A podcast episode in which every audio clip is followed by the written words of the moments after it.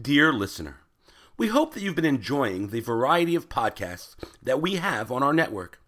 Now is your opportunity to help us by telling us a little more about you.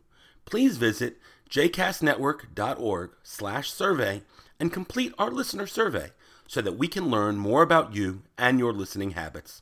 Again, please visit jcastnetwork.org/survey. Thanks so much. You are listening to 2 Minutes of Torah with Rabbi Danny, a JCast Network podcast. For more information about Rabbi Danny, please visit rabbidanny.com. For more information about other JCast Network podcasts and blogs, please visit jcastnetwork.org. Shalom, and welcome to Two Minutes of Torah. Parashat Bamidbar. Location, location, location. At the moment, my wife and I spend an inordinate amount of time on real estate websites as we continue looking for a house in Wayland, Massachusetts in advance of our move to our new community of Shir Tikva. As we look at these houses, we're not just looking for a house that we like, but also a house in a location that we like. We're guided by that adage of location, location, location when deciding on the right house for us. It's striking to think about how this week's Torah portion, and therefore by extension, this fourth book of Torah that we begin, is all about the location in which it is set. This week, as we begin the Torah book of Bamidbar, it's striking to note that while most of our Torah books receive a name from either the first or second word of that Torah book, this one is different.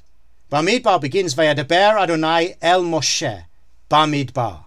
It's the fifth word which is chosen for the name of this book.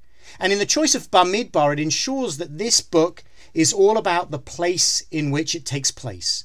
Bamidbar, in the wilderness. All of this Torah book takes place in the wilderness. The whole of Vayikra also took place in the wilderness, and a significant portion of Shemot was in the wilderness, as will be the Torah portion of Devarim when we're on the other side of the Jordan, but still in the wilderness.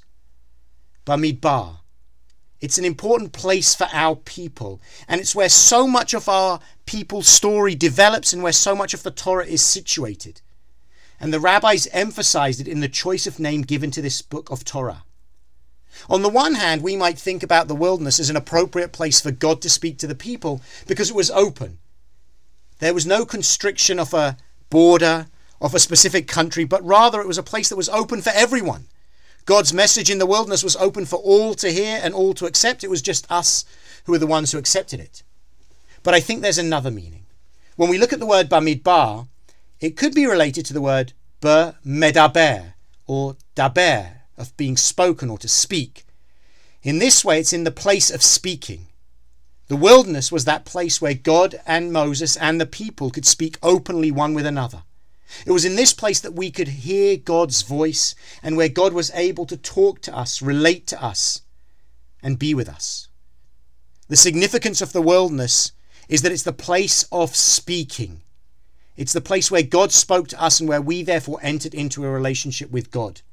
And for that reason, as we begin this fourth book of Torah, we emphasize the location, the wilderness, Bamidbar, where so much of our story took place and where God spoke with us as a people. Shabbat Shalom.